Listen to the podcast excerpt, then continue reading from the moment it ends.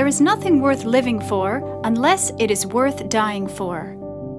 My grandmother lived a life devoted to Jesus, and today her talks have been made available in their original form. So you too can be built up through the insights and mysteries God revealed to her throughout her ministry. Now, without further ado, here is Elisabeth Elliot. My topic this morning is crowned because he suffered. C.S. Lewis was asked if he would write a book about pain. And his response was if, if I have been asked to write a book about pain, I would like to write it anonymously, since if I were to say what I really thought about pain, I should be forced to make statements of such apparent fortitude that they would become ridiculous if anyone knew who made them. That's wonderful C.S. Lewis kind of stuff. And I'm sure you didn't get it the first time. I'll read it again. Speaking about the problem of pain, and he did eventually comply with the other man's uh, hope that he would write a book on the subject, and it is entitled The Problem of Pain. Some of you may have read it. But when he was asked, he said, I was asked leave to be allowed to write it. I, I, I asked leave to be allowed to write it anonymously, since if I were to say what I really thought about pain, I should be forced to make statements of such apparent fortitude that they would become ridiculous if anyone knew who made them. We live in a world drenched in tears. Not very long ago on the TV, I heard about an inconsolable baby whose mother was on crack. I'm sure there are hundreds of these. My dear friend Judy Squier, who was born with no legs. She's a lovely Christian woman, married, has several children, and she lives in California.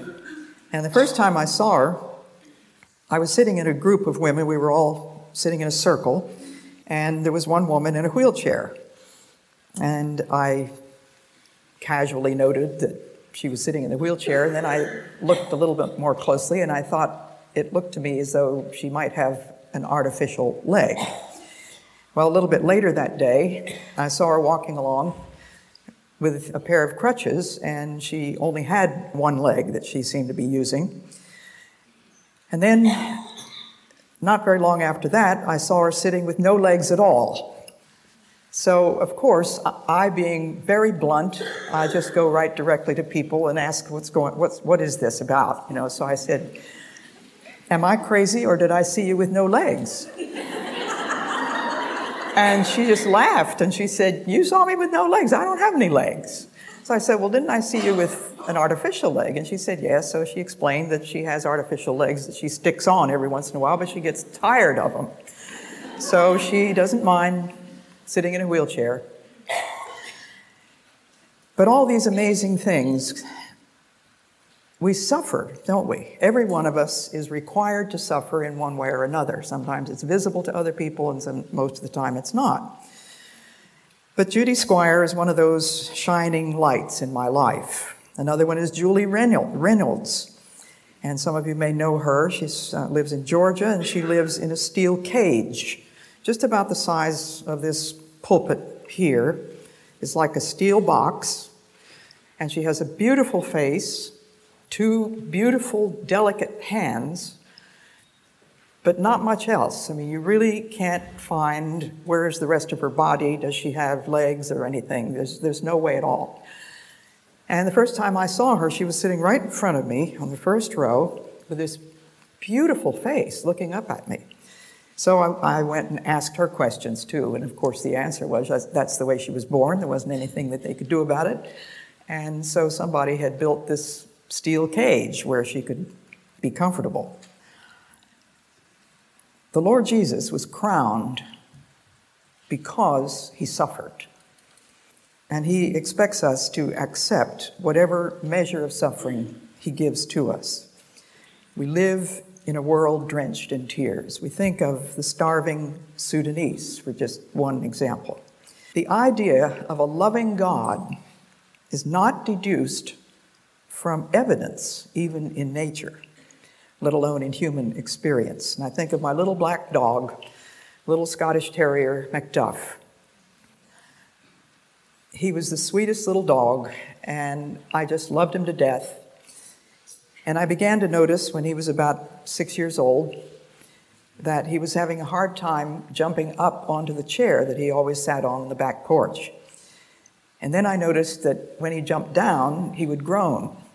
And I thought, there's something wrong with this little dog. And I took him to the vet. The vet couldn't find anything, but it wasn't very long after that that I could see that Macduff could not get up on that chair anymore at all.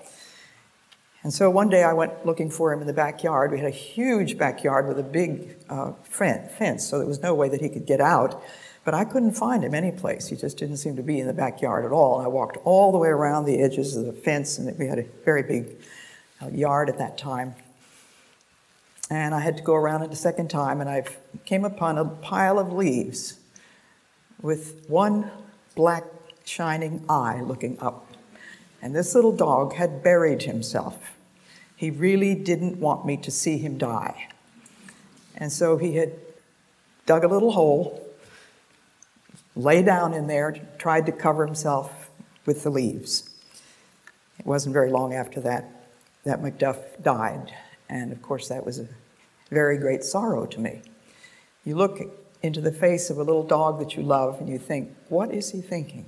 Why did God make this little dog? And for those of you who love dogs as much as I do, I hope that you believe as I do that they're all going to be in heaven. all God's animals are going to be in heaven, whether we like them or not, but they're all going to be transposed and transformed as you and I are going to be. I really do believe that. The Bible says, everything that hath breath shall serve the Lord. In one of Ivan Karamazov's books, he puts a question to Alyosha, who is a Christian, and recounts the story of a little girl who was five years old, subjected to every possible torture by her cultivated parents. They beat her, thrashed her, kicked her for no reason till her body was one bruise. And I won't read you the rest of it, it's really too horrifying. But this one man this brother Alyosha is talking and saying, he says, Do you understand that, friend and brother, you pious and humble novice?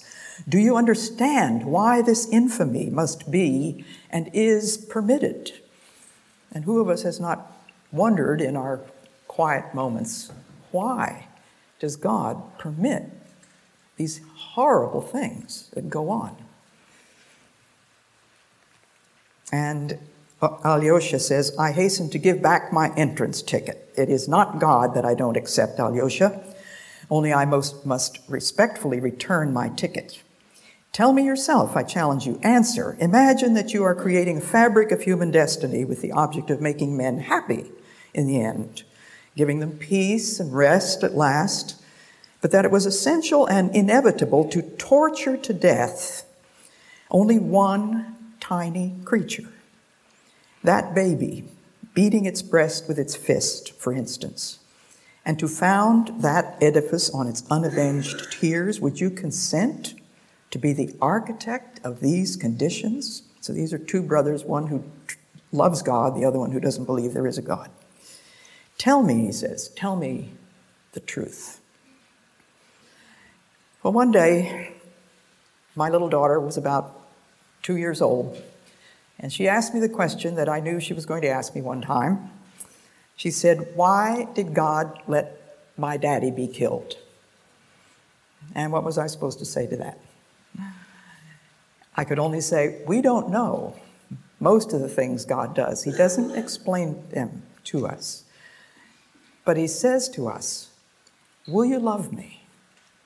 Will you trust me? Will you praise me?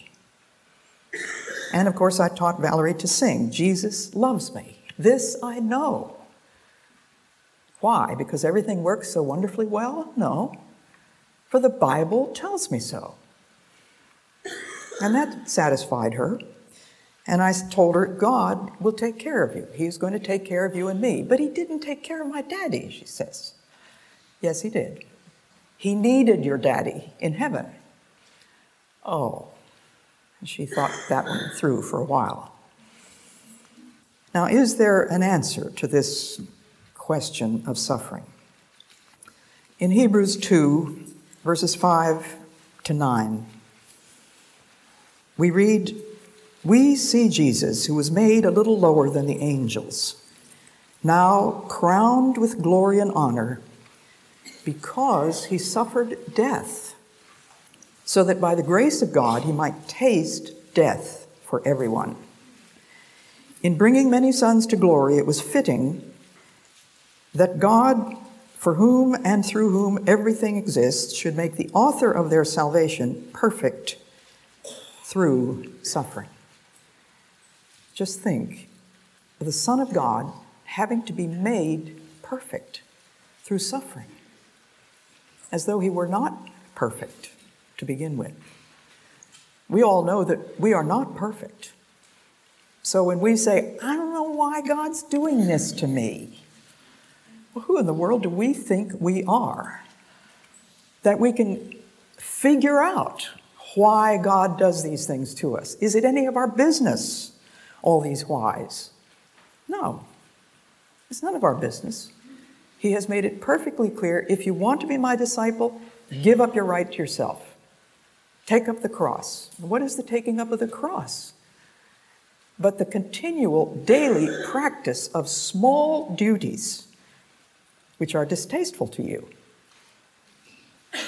Taking up of the cross, small duties which are distasteful to you. Now, there's some big ones too that you know about, but most of us can recognize the fact that day by day, there are some small duties which we really don't want to do, but we have to. Okay, all of that is the beginning. Now, number one, I will give you necessity. There is a world to be redeemed from pain in the end, but it can only be redeemed through pain. Christ's pain and ours. I'll read that again. Necessity is number one. There is a world to be redeemed from pain in the end, but it can only be redeemed through pain. Christ's pain, and he bore all of it on the cross of Calvary, and our pain.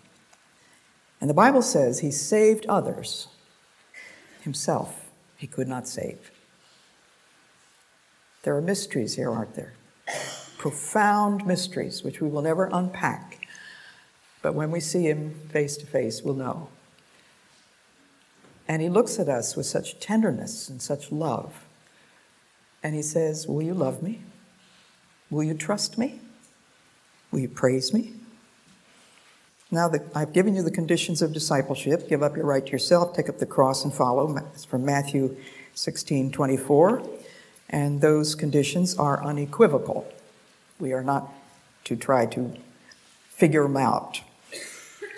Redemption, according to the scripture, is accomplished only through agony and death. He saved others, he could not save himself. But who of us has not, in our weaker moments, looked up and said, Why me, Lord? Well, why not me? Ours is suffering and adversity, and there is no escape from it. Jeremiah 12:5 says, "If you have raced with men on foot, and they have worn you out, how can you compete with horses? If you stumble in safe country, how will you manage in the thickets by the Jordan?" That's Jeremiah 12:5. You can look it up.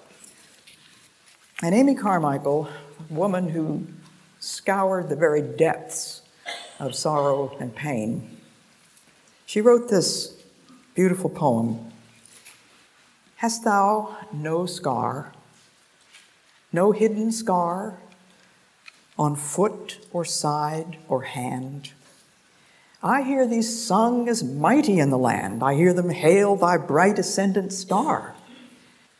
Hast thou no scar? No wound? No scar? Yet as the master must the servant be, and pierced are the feet that follow me.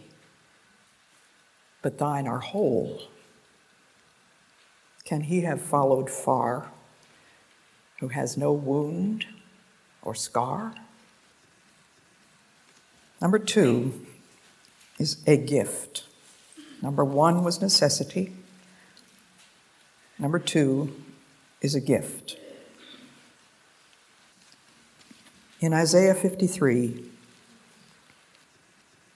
we have a beautiful chapter. I haven't got time to read all of it, but it is, in a sense, horrifying because it predicts what is going to happen to Jesus himself.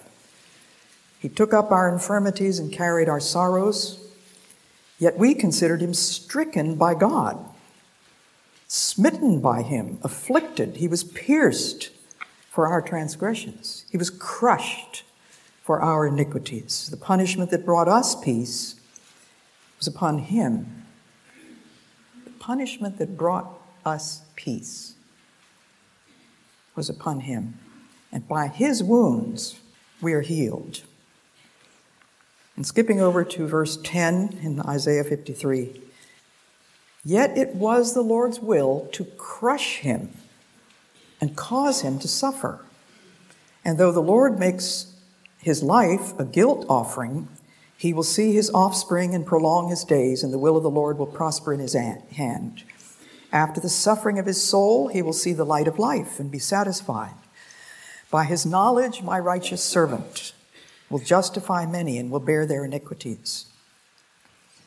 Verse 12 Therefore, I will give him a portion among the great he will divide the spoils with the strong because he poured out his life unto death and was numbered with the transgressors. And he bore the sin of many. That means all of us. And he made intercession for the transgressors. We're a bunch of transgressors here this morning, aren't we? Who of us has not transgressed? Time and time and time again. Well, the Father's gift, this is all from Isaiah 53, he allowed his son to be put into the hands of wicked men. It says in Acts 2:23, this man was handed over to you by God's set purpose and foreknowledge, and you with the help of wicked men put him to death by nailing him to a cross. Acts 3:15 says you killed the author of life. But God raised him from the dead. Wonderful. You killed the author of life. God raised him from the dead. And the apostle Paul in 2 Corinthians 4:11 says, "We are always being given over to death for Jesus' sake." So if something untoward, something that you can't fathom or figure out, it might be in the category of something being given over to death for Jesus' sake. We don't have to know all the whys and wherefores. Something strange has happened in your life, and I'm sure there are many of you sitting there thinking, I don't know why in the world the Lord did this to me. I don't understand anything about it. Oh, Elisabeth Elliot, she gets up there and she socks it all to us, and we're supposed to swallow that kind of stuff. Well, yes, we are. We're supposed to swallow that kind of stuff because where did I get it? Right out of this book, right here. Paul says we are always being given over to death for Jesus' sake, and may I never boast except in the cross of our Lord Jesus Christ. We are given over to death. Not only to believe, but also to suffer. And Paul says in, in Colossians 1:24, "Now I rejoice in what was suffered for you." and I fill up in my flesh what is still lacking in regard to Christ's afflictions. I fill up in my flesh what is still lacking in regard to Christ's afflictions, as though it is a particular, uh, what shall I say, a terrible thing which God has ordained way back in Paul's day, he's talking about, but it's something which is a daily thing that you and I have to face in some way, in some form. And only God knows what your particular trial and tribulation may be. I don't think I have ever had to fill up in my flesh what is still lacking in regard to Christ's afflictions. That seems way beyond me by any means, but this is Paul, the great apostle. But then, for you and me, we don't have these great tests which compare with the passages that I read to you from Isaiah and from Paul. But there will be something smaller. And you remember in Paul's letters to the Corinthians, he's talking about all the trials and tribulations that he went through. And he boasted about his sufferings in 2 Corinthians 11. He says, I've been flogged, I've been exposed to death. Five times I received from the Jews the 40 lashes minus one. Three times I was beaten with rods. Once I was stoned. Three times I was shipwrecked. I spent a night and a day in the open sea. I have been constantly on the move. I have been in danger from rivers, danger in, from bandits, danger from my own countrymen, danger from Gentiles, danger in the city, danger in the country, danger at, at sea, and danger from false brothers. I mean, we might say Paul's been through the wringer, hasn't he? But that's not all. He says, I have labored and toiled and have often gone without sleep. I have known hunger and thirst and have gone without food. I've been cold and naked. Besides everything else, I face daily the pressure of my concern for all the churches. Who is weak? And I do not feel weak. Who is led into sin? And I do not inwardly burn. If I must boast, I will boast of the things that show my weakness. The God and Father of the Lord Jesus, who is to be praised forever, knows that I am not lying. In Damascus, the governor under King Aretas had the city of the Damascenes guarded in order to arrest me. And verse 33, this is funny. But I was lowered in a basket from a window in the wall and slipped through his hands. You just want to cheer for that one. You know, after all this stuff, and here the governor thought he was going to do, get him, and Paul was lowered in a basket from a window in the wall and slipped through his hands. But chapter 12 takes us into an even stranger place. Paul says, to keep me from becoming conceited because of these surpassing great revelations, there was given me a thorn in the flesh now, who would give Paul a thorn in the flesh? It sounds to me as though it's something that God deliberately did. He says, It is a messenger of Satan to torment me. Now, it's not God who torments him, but it is God who allows him to be tormented. So it was Satan, of course, a messenger of Satan was sent to torment me. So, what does Paul do? Three times I pleaded with the Lord to take it away from me. How many times have you pled with the Lord to take away something or some impossible person in your life? Three times I pleaded with the Lord to take it away from me, but in verse 9 it says, He said to me, My grace is all you need, for power comes to its full strength in weakness. Just think this is this powerful man, Paul. And the Lord is speaking to him and says, My grace is sufficient for you. Is there someone here who thinks that God's grace has not been sufficient for you? Think about it. My grace is sufficient for you, for power is made perfect in weakness. Therefore, Paul says, I will boast all the more gladly about my weakness, so that Christ's power may rest upon me.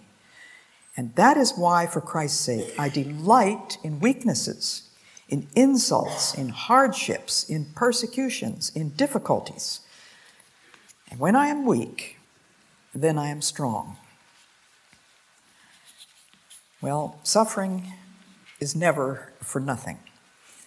Malcolm Muggeridge, that brilliant Englishman who became a Christian late in life, he said, Supposing you eliminated suffering, what a dreadful place the world would be, because everything that corrects the tendency of man to feel over important and over pleased with himself would disappear. He's bad enough now, but he would be absolutely intolerable if he never suffered. And I love the poems of Martha Snell Nicholson. Some of you may have come across them. I think she's been with the Lord for many years. But every now and then I come across another one of her poems. And here she's talking about this thorn that the Apostle Paul had to deal with. And she says, I stood a mendicant of God. And I would guess that maybe half the group here are not quite sure exactly what the word mendicant means. It just means a beggar. So let's say I stood a beggar of God before his royal throne and asked him for one priceless gift that I could call my own. I took the gift from out his hand, but as I would depart, I cried, But this is a thorn, and it has pierced my heart. This is a strange, a hurtful gift that thou hast given me. And the Lord's answer is, My child, I give good gifts and gave myself to thee. I learned, Paul says, I learned he never gives a gift without this added grace. He takes the thorn to pin aside the veil that hides his face. Isn't that beautiful? It's worth repeating. I stood a mendicant of God before his royal throne and asked him for one priceless gift that I could call my own. I took the gift from out his hand, but as I would depart, I cried, But Lord, this is a thorn, and it has pierced my heart. This is a strange, a hurtful gift that thou hast given me. My child, I give good gifts and gave my all to thee. I learned he never gives a gift without this added grace. He takes the thorn to pin aside the veil that hides his face. Now, suffering is never for nothing. Remember that. It's never for nothing. No matter where it comes from, why it came, who did what to you, who said what to you funny at church last week? What in the world did she mean by that? You know, this kind of. Who does she think she is? Well, that's suffering, isn't it? You go home livid, mad, ready to tear into somebody. It's never for nothing. It's in the deepest things and the hottest fires, the deepest waters. In your marriage, you thought you got the most perfect man in the whole wide world. And about 24 hours after the wedding ceremony, several strange things appeared. You knew this guy for three years before, and you thought he was the most wonderful person in the whole world, and within 24 hours, everything disintegrates. And you think, what have I done? And of course, what, one of the things you've done, you probably cried. I have four brothers. All four of my brothers have told me that on their wedding day or wedding night, their wives burst into tears.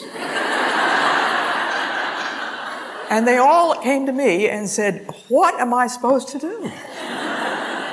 well, I couldn't tell them very much because the women don't usually know why they're crying. But these strange little things that happen. Marriage, that's bad enough, then motherhood. and the Lord takes us step by step by step. He knows exactly what He's doing, He knows exactly what tests you need, how many different thorns.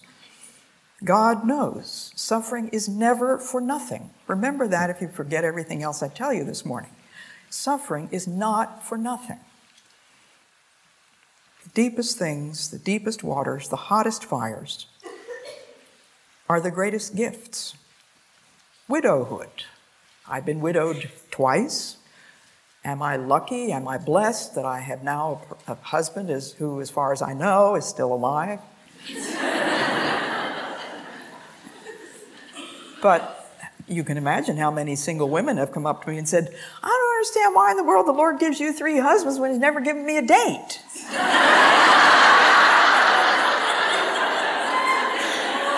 what on earth am I supposed to say to that? I was never a popular girl in, in grade school, in high school, in college. I was not a popular girl. I've never been beautiful. How am I supposed to know why God gave me three husbands? I do not know. I just know that God knows exactly what He's doing, and He's going to give you what He knows is best for you. And I have been tremendously blessed by a number of strong single women who have accepted their singleness it doesn't mean that God might not give them a husband when they're 55 or something, but they have accepted their singleness. This is the only day you have. So I have no idea how many singles I'm looking at here, but you're here on this particular Saturday. Yesterday is gone. You have no idea that you're going to be alive tomorrow. Can you, can you not make up your mind immediately to say, Lord, I am going to glorify you in my singleness? whatever, deep things, hot fires, whatever. The deepest testings of the reality of my commitment to Jesus Christ have been the deepest waters. Why should we be surprised? God's loving design for my own life is comprised of pain. Out of that pain has come the strongest conviction that God is love. Think of the people whom you have blessed, the, the most godly people, the ones who have shown the Lord, the Lord Jesus, the face of Christ. Every single one of them, if you had the opportunity to delve into their lives, you would find that they have suffered. It's required of all of us. God is love. Out of our pain comes the strongest conviction that God is love. And during my second husband's long illness, he was an angry man for part of that time. He was a very powerful man. He had been the president of Pittsburgh Seminary. He had been all over the world. He'd been a very popular speaker. His name was Addison Leitch. And he got cancer. And as we walked out of the doctor's office, having received that news, he quoted the first lines of Gray's elegy The curfew tolls the knell of parting day. And he knew that he was going to die. And he got very, very angry at God. And of course, that made him all the more miserable. And it wasn't until just a few weeks before he died that he was able to say, Yes, Lord. He was such a strong man, such a powerful man, such a man who was so loved and so looked up to. God's loving design for your life is comprised of a measure of pain, and it will be measured precisely to your needs. So, now, number three, the presence of God. If you've lost place, number one is necessity, number two is a gift, number three is the presence of God. And I love what Janet Erskine Stuart wrote Joy is not the absence of suffering, but the presence of God. Joy is not the absence of suffering, but the presence of God. And you know, Satan sh- shouted to God, to, to Jesus, if you're the Son of God, come down from the cross. Did he come down? No. The Father was with him. The Bible says, reconciling the world to himself. And Jesus cried that cry of dereliction when he said, Why hast thou forsaken me? It was in his human agony, right down where you and I are. But of course, we will never know the kind of agony that he knew. But we can remember that that's what he cried. Why hast thou forsaken me? The presence of God. Yea, though I walk through the valley of the shadow of death, I will fear no evil, for thou art with me. Thy rod and thy staff, they comfort me. Thou preparest a table before me in the presence of mine enemies. Thou anointest my head with oil. And one of my favorite verses is Isaiah 50, Isaiah 43. This passage came to me when I knew that my husband was missing. My husband, Jim, I didn't know whether he was alive or dead. It took about five days before we found out what had happened to the five American missionaries. And in those very dark nights and just seemingly impossible things that were going on, these were the words that kept me and helped me. Isaiah 43 1 Fear not, for I have redeemed you, I have summoned you by name. You are mine. When you pass through the waters, when, not if, when you pass through the waters, I will be with you. And when you pass through the rivers, they will not sweep over you. When you walk through the fire, you will not be burned, neither shall the flame kindle upon thee. For I am the Lord your God. I am the Lord your God, the Holy One of Israel, your Savior. So I don't know what fear you may be harboring in your own life today. I don't know what you may be dreading going back to at home or tomorrow or next week or whatever. But I know the one who knows. And he has promised to go with you through the valley. And he says, I will never forsake you. And you know, in English, we can't have five negatives in a row. But in the Greek, there are five negatives in that sentence. I will never, never, never, never, never forsake you. Isn't that wonderful? Are you going to believe that? when everything crashes down and collapses around you? Remember the five negatives. You don't have to know the Hebrew, all you have to know is that that's what it says. God's presence was not Jim's presence, my husband Jim. He wasn't there anymore. God's presence did not change the terrible fact of my widowhood. Jim's absence forced me, thrust me, hurried me to God who was my hope and my refuge. Jim's death taught me what I could not otherwise have ever learned. And God says, I am the great I am. An irreplaceable medium for an indispensable revelation. Now, I know you couldn't have gotten that down real fast. But you can put I am at the beginning the irreplaceable medium for an indispensable revelation. All of this is to be gathered up. We can't wait for that day when we're going to hear the trumpet sound and the dead shall be raised incorruptible and we shall all be changed. How wonderful that will be. But in the meantime, Romans 8, verses 18 to 21, tells us what Paul has to say. I reckon that the sufferings we now endure bear no comparison with the splendor as yet unrevealed which is in store for us. Do we sometimes wish that there was a better word than just suffering? Well, I have a definition of suffering having what you don't want, or wanting what you don't have. That pretty much covers it, I would think. So, in these sufferings, I reckon that the sufferings we now endure bear no comparison with the splendor as yet to be unrevealed, as yet unrevealed, which is in store for us. For the created universe waits with eager expectation for God's sons to be revealed. It was made the victim of frustration, not by its own choice, but because of him who made it so. Yet always there was hope, because the universe itself is to be freed from the shackles of mortality and enter upon the liberty and the splendor of the children of God.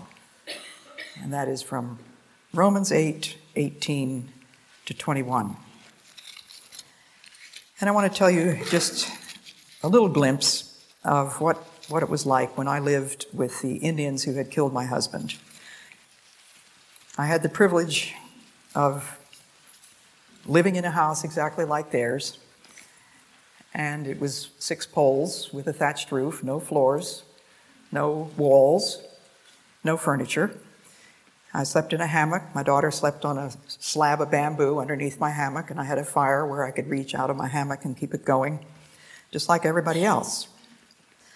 And it, the Lord just brought to my mind some wonderful passages then that I began to memorize.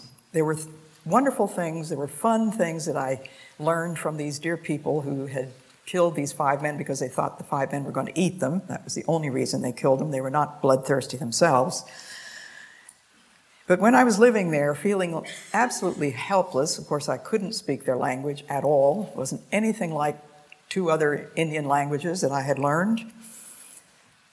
This is what the Lord reminded me of Let light shine out of darkness. He made his light shine in our hearts to give us the light of the knowledge of the glory of God in the face of Christ. But we have this treasure in God, jars of clay. In other words, this body of ours, it's nothing but a clay pot to show that this all passing, this all surpassing power is from God and not from us. We are hard pressed on every side, but not crushed, perplexed, but not abandoned struck down but not destroyed. And here's verse 10 from 2 Corinthians 4 We always carry around in our body the death of Jesus, so that the life of Jesus may be manifest or easily seen in this mortal body. For we who are alive are always being given over to death for Jesus' sake, so that his life may be revealed in our mortal body.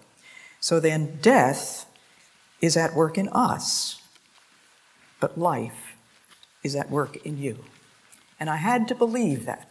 This seemed like an absolutely total impossible thing that God was asking me to do to learn this language, to teach these people what the Bible is about. And it was just as if the Lord was saying, I want you to get this straight first, and then I'll help you with all the rest. My topic was crowned because he suffered. Let's never forget the sufferings of our Lord Jesus.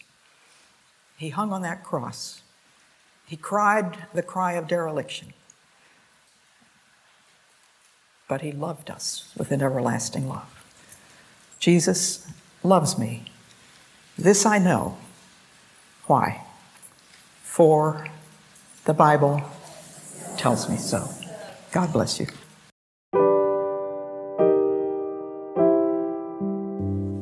I pray you've been encouraged and inspired by what you've heard today, and will keep joining us here and on social media for my Granny's inspiration. Until then, remember the eternal God is your refuge, and underneath are the everlasting arms.